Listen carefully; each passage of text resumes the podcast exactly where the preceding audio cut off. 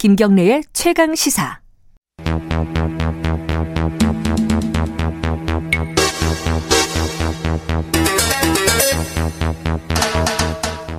네, 사건의 이면을 들여다보고 어, 깊이 있게 파헤쳐보는 시간입니다. 추적 20분.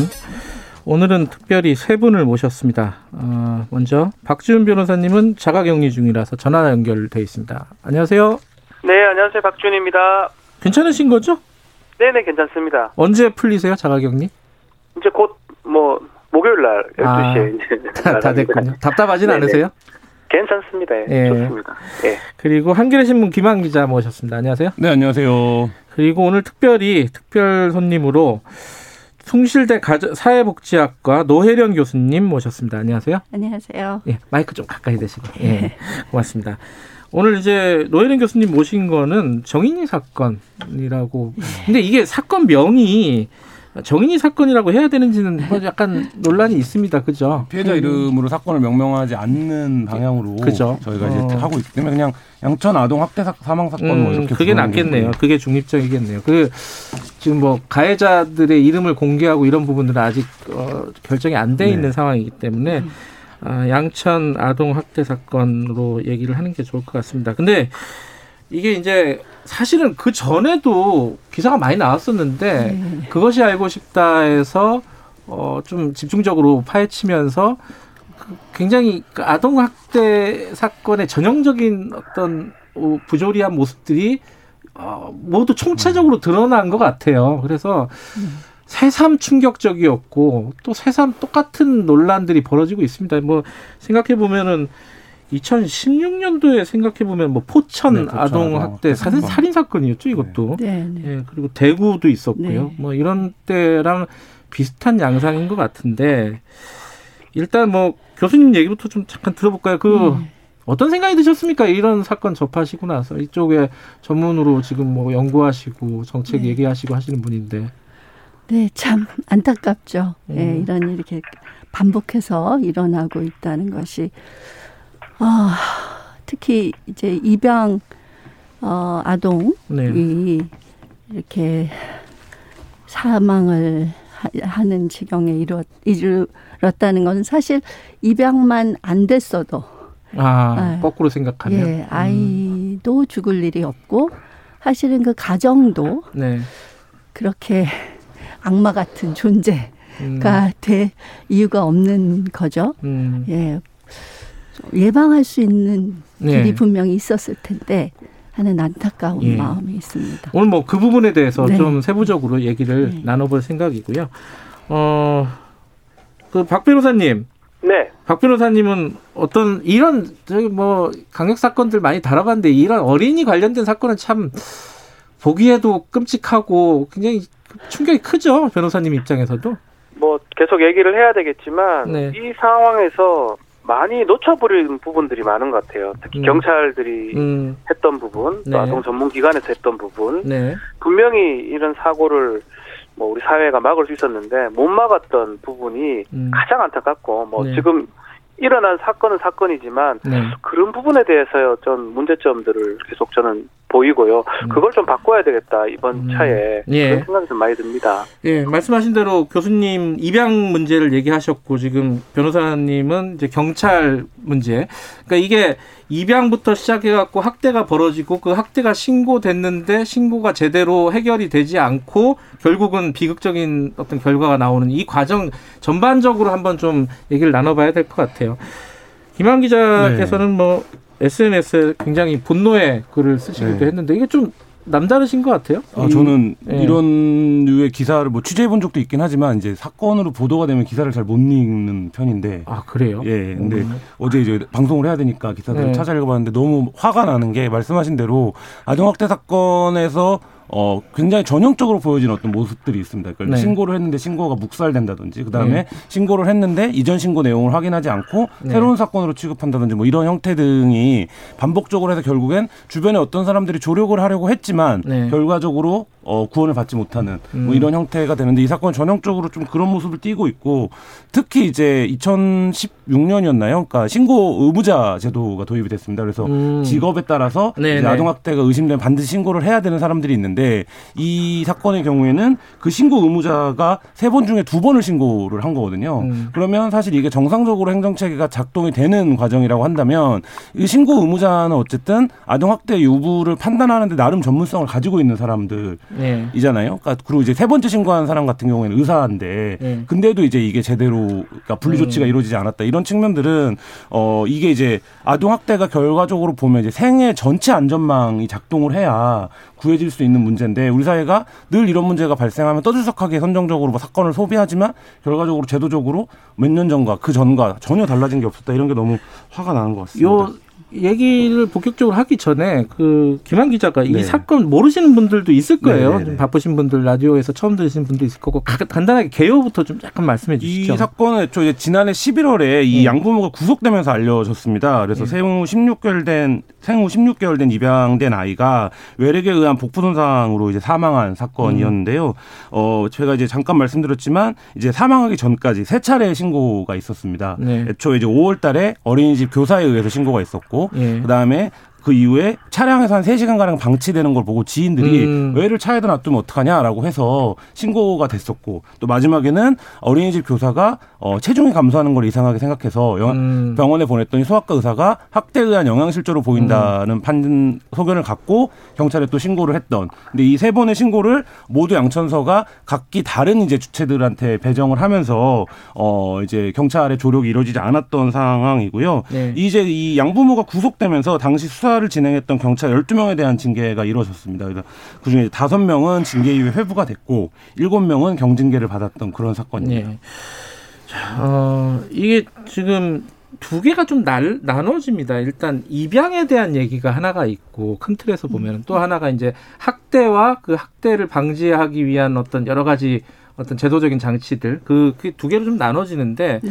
얘기가 어, 입양부터 잠깐 얘기를 해보죠. 네. 이게 아 이게 자칫 잘못하면은 아까 네. 교수님께서도 입양이 안 됐으면 어 살았을 거 아니냐 정인이가 뭐 이런 말씀 하셨잖아요. 음. 자칫 잘못하면 야 입양 이거 안 좋은 거 아니냐 이런 음. 생각으로 돌아갈 수도 있을 것 같고 그렇지. 이거 어떻게 조금 어 제도적으로라든가 네. 어, 네. 어 떤 보완책이 마련돼야 될 것 같습니까? 네. 어, 입양이 꼭 필요한 아이들은 입양을 가야 되고 예, 또 입양 가서 또 잘 성장하는 아이들이 많죠. 예, 근데 그렇게 되려면 네, 이 입양 부모를 잘 준비시키고 네, 진짜 부모로서 또 양육 능력이 있는지를 잘 평가하는 음, 어, 그러한 절차가 진짜 꼼꼼하게 전문적으로 잘 이루어져야 되는데 네. 제 대구 사건 때도 저희가 진상조사 했을 때 2016년도에요. 예. 예, 너무나 부실한 그런 어, 상황이었죠. 그러니까 음. 교육이 이제 입양 특례법이 이후에 처음으로 교육이라는 것이 여덟 시간 네, 어, 이제 받아야 되는 걸로 만들어지기는 했습니다. 여덟 시간이요. 예. 근데 그 시간 중에 거의 반은 행정적인 얘기를 주로 하더라고요. 입양 음. 절차에 관해서. 보적은 어떻게 올리고 예, 뭐 이런 예. 거겠죠. 예. 예. 그 요즘 그래서 최근에 좀 많이 보완이 되기는 했지만 아직도 음. 전반적으로 입양은 참 행복한 것이고 뭐 어, 좋은 것이고 이런 내용이 더 많은 비중을 차지하죠. 입양을 음. 했을 때 어떤 어려움이 있을 수 있고 입양을 아, 아동을 키운다는 게 자신이 낳은 아이를 키우는 것과 어떻게 다르고 음. 그 어떤 어려움들을 어떻게 대처해 나가야 되는지 이런 부분이 훨씬 더 많은 어, 비중을 차지하면서 이루어져야 되고 그걸 토대로 또 개별적인 상담과 음. 그런 조사가 되게 신중하게 이루어져야 되는데 아 그런 부분이 외국하고 비교할 때 너무너무 어, 아, 그래요? 부족하죠. 우리가 외국에 비해서 허술합니까? 그럼요. 부분이? 제가 미국 입양 기관에서 일을 했지만 아, 그러세요? 네. 예. 거의 적어도 6개월에서 1년간의 아, 이런 교육과 조사 과정이 아, 있습니다. 예. 그리고 스웨덴의 경우에는 이 부모 교육만 음, 어 3시간짜리를 7번을 해요. 음. 그리고 그걸 토대로 또 가정 조사, 또 상담, 입양 동기 뭐 부, 제가 어 입양을 일했을 때도 개별 적으로 입양 동기와 또 자라온 환경, 훈육은 어떻게 할 것인지 뭐 음. 등등 또 둘이 같이 또 상담을 하고 또 여러 한 다섯 커플이 같이 모여서 입양 어, 후 겪을 수 있는 어려움들을 역할극으로 해보기도 하고 그때 음. 뭐 엄마 뱃속에서 내가 낳지 이러면 어떻게 대답할 것이냐 뭐 이런 어, 실제로 음. 그런 것들을 하고 또 이제 여러 그 기관에서 하는 그런 교육들을 계속 받으면서 아이를 기다리죠. 음. 예. 근데 이제 이- 입양을 어 이렇게 그 사, 사실 이제 네. 그 추적이라든가 뭐 심사라든가 뭐 네. 교육이라든가 여러 가지가 필요하다는 건 알겠는데 우리 사회에서는 약간 인식이 입양하는 것 자체가 굉장히 그렇죠. 숭고한 일인데 네. 거기에 그렇죠. 대놓고 네가 입양을 할 수 있니 없니 이걸 따지는 거는 조금 좀그 입양을 막는 거 아니냐 네. 그런 인식이 좀 많잖아요 예, 우리한테는. 예, 예. 입양이라는 제도가 한국 사회에서 이제 사회문화적으로 두 가지 효과를 발생하는데요. 하나는 지금 말씀하신 측면, 그러니까 음. 입양이라고 하는 행위가 굉장히 이제 선의에 의해서 굉장히 이제 희생을 하는 음. 이런 행위로 인식이 되고 또 한 가지는 이거 이 방송에서도 얘기를 했던 것 같은데 한국 사회는 독특하게 이제 친권자의 권리가 굉장히 강한 사회입니다. 그러니까 음. 입양을 한 이후에 국가나 입양을 보낸 기관에서 그 가정의 일에 개입하는 거를 굉장히 좀 불경하게 생각을 음. 해요. 그러니까 입양을 했으면 어 그거에 맞는 말하자면 관- 관찰이라든지 관리 시스템이 별도로 존재해야 되는데 일단 입양을 보내놓으면 그 권리는 모두 입양을 받은 부모에게 귀속되는 이런 상황이기 때문에 네. 사실 이제 입양을 보내고 나서 한국 사회 정서상 네. 우리가 6개월 1년 관찰하겠다 네. 이렇게 하면 누가 이제 아무도 이제 좋아하지 않을 거라는 거죠. 그러니까 음. 실제 정서적으로. 근데 이제 그런 부분들에 대한 좀 어, 우리 사회 특성에 맞는 제도적 보완이 좀 필요한 게 아닌가라는 생각도 듭니다. 어떻게 바꿔야 됩니까 교수님 이거는? 그러니까 사실은 음. 저는 뭐 대구 입양 뭐 사건도 그렇고 이번 예. 사건도 그렇고 진짜 끔찍한 일이 일어났지만 예. 그 부모도 한편으로는 피해자라고 생각을 해요. 어. 그분들이 제대로 좀 교육을 받고 또 입양을 한다는 게 얼마나 어려운 일인지 또 특히 대구 사건은 뭐 이미 입양을 많이 한 경우인데 연장 아동을 입양한 거거든요. 그건 또 음. 다르거든요. 음. 그러니까 그러한 준비와 진짜 신중하게 입양이 나한테 맞는 일인가? 음. 내가 너무 쉽게 생각하는 건 아닌가 이런 것들을 고려하고 어 다시 한번 생각해 보게 하고 예. 이러면은 입양을 안 하면 입양을 이렇게 이런 사건이 일어나지도 않겠죠. 음. 그래서 그 부분을 사실 제가 입양 교육을 지금 연장아동 입양 예비 입양 부모 교육을 진행하고 연장 아동이요? 예, 그러니까 무슨 연장 아동이라는 게 만 1세 이상 아동을 음. 어, 예, 어, 입양하려고 하는 부모님들을 교육을 하는데 예. 이분들이 대단히 많이 변해요. 음. 왜냐하면 이분들은 진짜 좋은 도- 어, 마음을 갖고 시작을 했지만 그 동기가 사실은 아동 중심이 아닐 수 있어요. 그건 너무 음. 그냥 당연한 일인데 이 교육을 통해서 바뀌거든요. 음. 그러면서 아동 중심으로 생각하고 입양을 한다는 게 무엇인지를 알겠습니다. 생각을 하게 되는 거죠. 그러니까 이게 입양 하나만 봐도 굉장히 이제 우리가 시- 그 굉장히 심각하게 고민해야 될 부분들이 네. 있고 어떤 식으로 말씀하신 대로 교육이나 이런 부분들 심사나 이런 부분들을 어떻게 좀 보완해 나갈 것인가 이것만으로도 굉장히 큰 일인데 사실 여기 이번 사건에서는 양천 아동학대 사건에서는 그 입양 문제를 넘어서서 그 네. 사후적인 문제가 또 더큰 네. 문제로 드러났잖아요. 네, 네.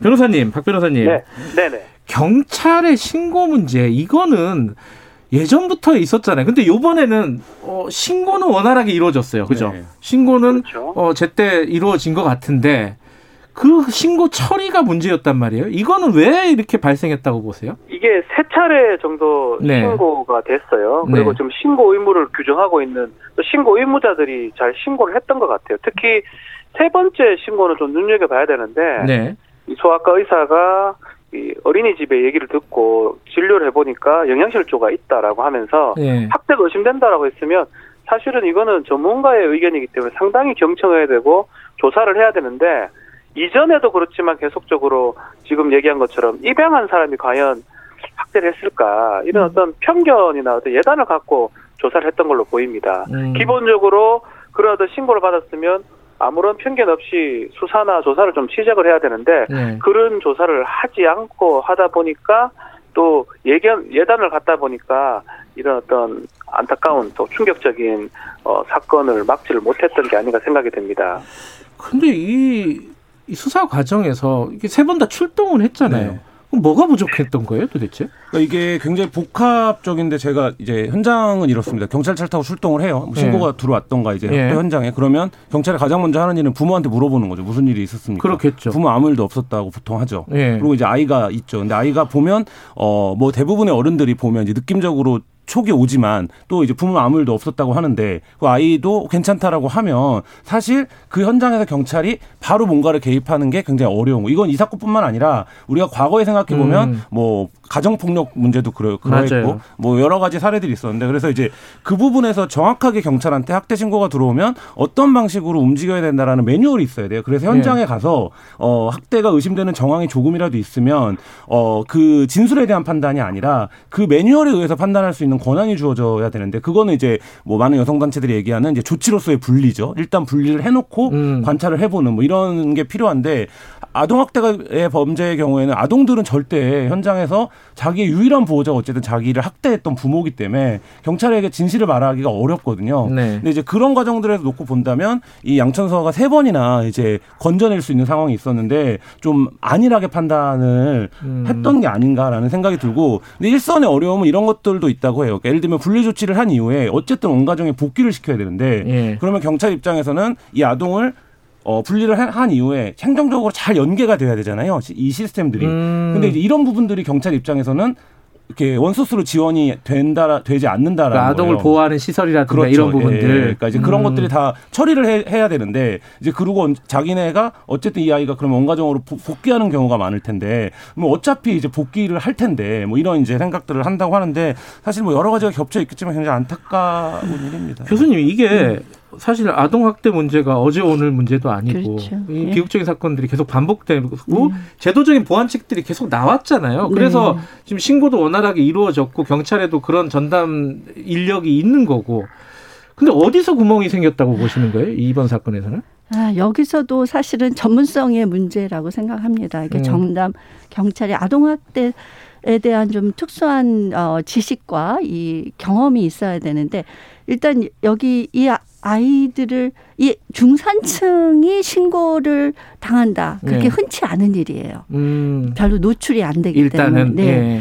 그리고 사실은 어린이집 에게는 그 가정은 고객이죠. 예. 그러니까 고객을 신고한다는 거는 대단히 많은 고민이 필요한 거거든요. 그렇죠. 그 사진들도 많이 모아놨더라고요. 예. 그랬을 때 경찰이 그 물론 그 보호자하고도 얘기를 하지만 그 어린이집 부, 어, 교사들하고 좀 더 깊게 이야기를 음. 해보고 또 이, 이렇게 어린 아이들은 자기 표현을 못 하잖아요. 네. 그러니까 아이가 부모한테 가는 건 너무 당연한 거예요. 그게 음. 애착 관계다 이렇게 판단하기 음. 어려운 거거든요. 그러니까 어 어리고 또 의료진의 신고까지 갔고 또 음. 이렇게 지인도 신고를 한다는 거 쉽지 않은 일이에요. 잘, 음. 잘 아는 사람을 신고한다는 거 오죽했으면 네. 이렇게 했을까 이런 부분들을 잘 감안해서 어 일단은 이 분리 아, 이 경우에는 저는 뭐 무조건 분리하는 걸 워-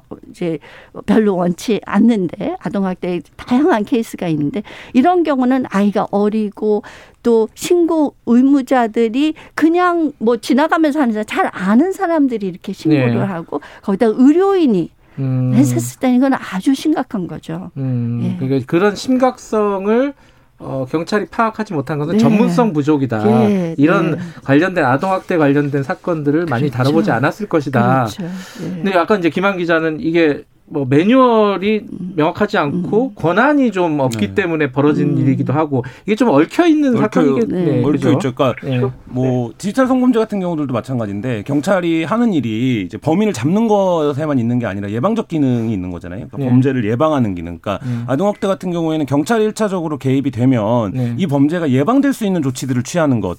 그러니까 예를 들면 이런 아동 학대가 지속적 이 문제지 이례적으로 뭐 어떻게 한 번에 죽음에 이르게 한다든 이런 경우는 네. 많지 않다라는 점을 감안하면 음. 좀 네. 그런 쪽으로 권한이 주어져야 될 것 같습니다. 알겠습니다. 그 교수님이 조금 전에 이제 요번에 그 양부모들 있잖아요. 가해자들. 네. 가해자들도 어, 크게 보면은 피해자일 수 음, 있다. 네, 그러니까 네. 교육을 제대로 받지 못하고 입양에 대한 네, 어떤 네. 심각성, 중요성 같은 것들을 인식하지 못하는.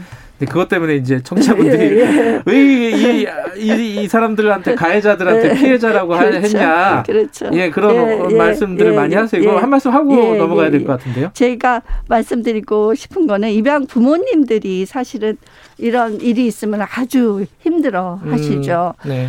어, 입양 부모들 다 나쁜 사람 뭐 음. 이렇게 보는 인식이 생기 아, 뭐 우려들을 많이 하시는데 네. 사실은 입양 진짜 이런 행동을 한 거 너무너무 나쁜 행동이지만 당연하죠. 예. 입양을 좀 더 신중히 음, 했으면 이런 일이 일어나지 않아도 됐었다라는 음. 거죠. 예. 예. 그런 취지에서 예, 말씀하신 그렇죠. 거다. 예. 예, 예. 예. 변호사님. 음. 네네. 근데 이게 지금 이제 그 기소가 돼 있잖아요. 그렇죠. 아동학대 치사로 돼 있잖아요, 지금. 네. 이거 살인죄로 가야 되는 거 아니냐. 어떻게 보세요? 법리적으로 보면?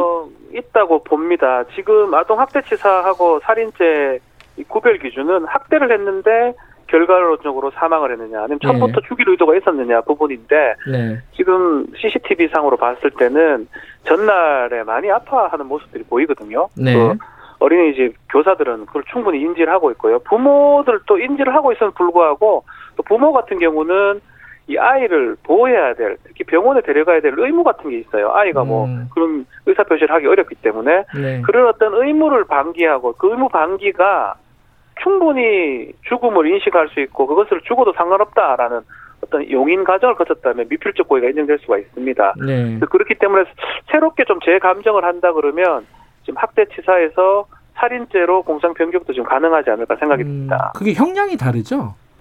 일단은 형량은 사실은 학대치사가 5년에서 무기징역인데요. 예. 살인죄는 5년 이상 무기징역 사형이 하나 더 추가가 돼 아, 있습니다. 그래요? 근데 음. 이제 양형 기준이 차이가 많이 아, 납니다. 법원의 양형 기준. 예. 예, 학대치사 같은 경우 4년에 7년이 기본인데 예. 살인죄 같으면 10년에서 16년이 기본입니다. 예. 그러니까 양형에서 상당히 차이 나기 때문에 살인죄를 적용하면 더 큰 처벌을 받을 게 예상됩니다. 예. 지금 이제 사실은 뭐 청취자분도 그렇고 저희들도 그렇고 이 이런 얘기를 하면 약간 공허한 느낌이 있습니다. 이런 음. 얘기 이런 사건이 있을 때마다 반복되는 얘기라서 자, 이 지금 어 가장 필요하고 중요한 게 무엇인지 어떤 걸 바꿔야 되는 게 핵심이 무엇인지 이게 이게 중요할 것 같아요. 음. 김한 기자는 어떻게 생각하십니까? 뭐 이런 사건이 나올 때마다 언론이 솔루션으로 제시하는 거지만 잘 안 되는데요. 예산과 인력이죠. 그러니까 지금 전문성 얘기도 하셨지만 예산과 인력. 예. 예. 그러니까 정부가 뭐 그런 방향성을 이번에도 얘기는 하는 것 같은데 결국에는 아동 일차적으로 구제 구원할 수 있는 전문성을 가지고 있는 인력들이 현장에 있어야 되고 음. 아동을 구제한 이후에 어 이 아동은 어쨌든 아동 계속 자라나야 가는 생애 과정이기 때문에 그것들을 담당할 수 있는 이제 예산이 있어야 되는 거고 네. 뭐 이런 부분인데 그러니까 이게 늘 안 되죠 도돌이표처럼. 음. 근데 이제 그 사실 아까 2016년도에 의무자 신고 제도가 도입돼서 그나마 이번에 신고는 있었던 네, 네, 거잖아요. 그렇죠. 그렇죠. 예전에는 신고도 꺼리는 경우가 많았는데 그거 그거 하나는 예전에 2016년에 바뀌었는데 요번에는 인력과 예산. 아, 이게 좀 약간 큰 얘기긴 하지만은 대통령도 말을 했으니까 좀 움직여야겠죠. 교수님은 어떤 부분이 가장 중요하다고 보세요? 뭐 아까 계속 반복해서 말씀드리지만 전문성. 전문성. 근데 이거는 종사자에 대한 어떤 철저한 교육과 슈퍼비전 이런 계속 지도 감독, 감독, 예. 이런 것들이 이루어져야 되고 입양 기관의 경우 지금 우리나라 입양 거의 민간 기관에 맡겨져 있습니다. 그렇죠. 예. 이게 공적 체계로 들어와야 해- 다 어. 들어와야지 입양이라는 이 사업이 어떤 민간 기관의 이익 과 음. 연결되는 부분이 있기 때문에 네, 네. 가능하면 많은 아이를 입양시키는 어, 방향으로 가게 되고 예. 어, 또 이 관리 점검도 이렇게 철저하게 이루어지지 지기가 힘들죠. 또 음. 어떤 책임 문제 등 음. 어, 진짜 아동 최선의 이익을 만을 생각하면서 실천할 수 있는 그런 상태가 되려면 공공 에서 이러한 입양 사업을 음. 맡는 것이 대단히 중요하다. 음. 유럽에서는 거의 다 음. 뭐 거의 모든 국가가 전 과정을 공공에서 맡아서 해요. 어, 음. 미국에서는 민간에서 하지만 그, 어, 그, 뭐랄까, 감시 체계나 이게 네. 어떤 그 교육, 필수적인 교육 과정들 이런 것들이 아주 엄격하게 잘 돼 있습니다. 음. 그 중요한 말씀 해주셨네요. 이게, 사실은 뭐 말씀하신 인력과 예산 이런 문제들 때문에 쉽게 손을 대지 못하고 그리고 또 이해관계가 얽혀 있잖아요. 입양 기관들에. 그 이윤하고 연결될 수 있는 민간 기관에 전적으로 맡기는 게 아니라 네. 공적인 어떤 개입이 필요하다. 네, 네. 요거는 좀 적절하게 이번에 네. 고민을 조금 더 했으면 좋겠네요. 네, 그죠? 네. 어, 변호사님은 어떤 생각이 드셨습니까? 저는 뭐이 부분을 꼭 지적하고 싶어요. 네. 지금 좀 전에 언급을 했었는데 경찰이 이게 자기 피해자가 지금 없잖아요. 피해자가 말을 할 수 없거든요. 그렇죠. 그런 상황이면 아 저기 전문가들이 이제 얘기를 했을 때 피해자로 접근을 하고 해야 됩니다. 그 사람들을 전적으로 좀 신뢰를 하고 이 가해자라는 어떤 좀 저기 부모라든지 이런 것들을 좀 전제하고 해야 되는데 좀 반대로 저번에 했던 게 가장 안타깝거든요. 네. 해- 옆으로 겉으로 모양을 봤을 때는 어 저래도 저분들이 저럴 이유가 없다 이렇게 다 그렇죠 그렇게 접근해 버리 보면 사건을 해결할 수가 없기 때문에 그런 어떤 시스템이 좀 필요하지 않을까 좀 매트릭스라든지 그런 게 네. 좀 생각이 좀 듭니다. 지금 아까 김한 기자가 얘기한 세 번의 신고 중에 어, 중간에 이제 그 의무자가 신고한 게 아니라 지인이 신고했다는 차량의 네, 네. 아동을 방치 이게 되게 사소한 문제인 것 같은데 이때 경찰이 적극적으로 수사를 했으면은 네, 네. 진짜 다 많이 달라지지 않았을까라는 생각이 그게 드네요. 범죄가 돼, 방임죄가 되는 거거든요. 그러니까요. 아동 학대죄가 되는 건데. 음. 이 케이스가 이렇게 신고가 음. 계속 이루어졌는데 연결이 그게 연결이 안 됐다는 게참 예. 안타깝네요. 예. 오늘 얘기가 어, 공허한 얘기가 안 되도록 어, 다들 좀 움직여야 될 것 같습니다. 오늘 세 분 말씀 감사합니다. 감사합니다. 감사합니다. 네, 1월 5일 화요일 김경래 최강사 오늘은 여기까지 하겠습니다. 어, 저는 내일 아침 7시 20분에 다시 돌아옵니다.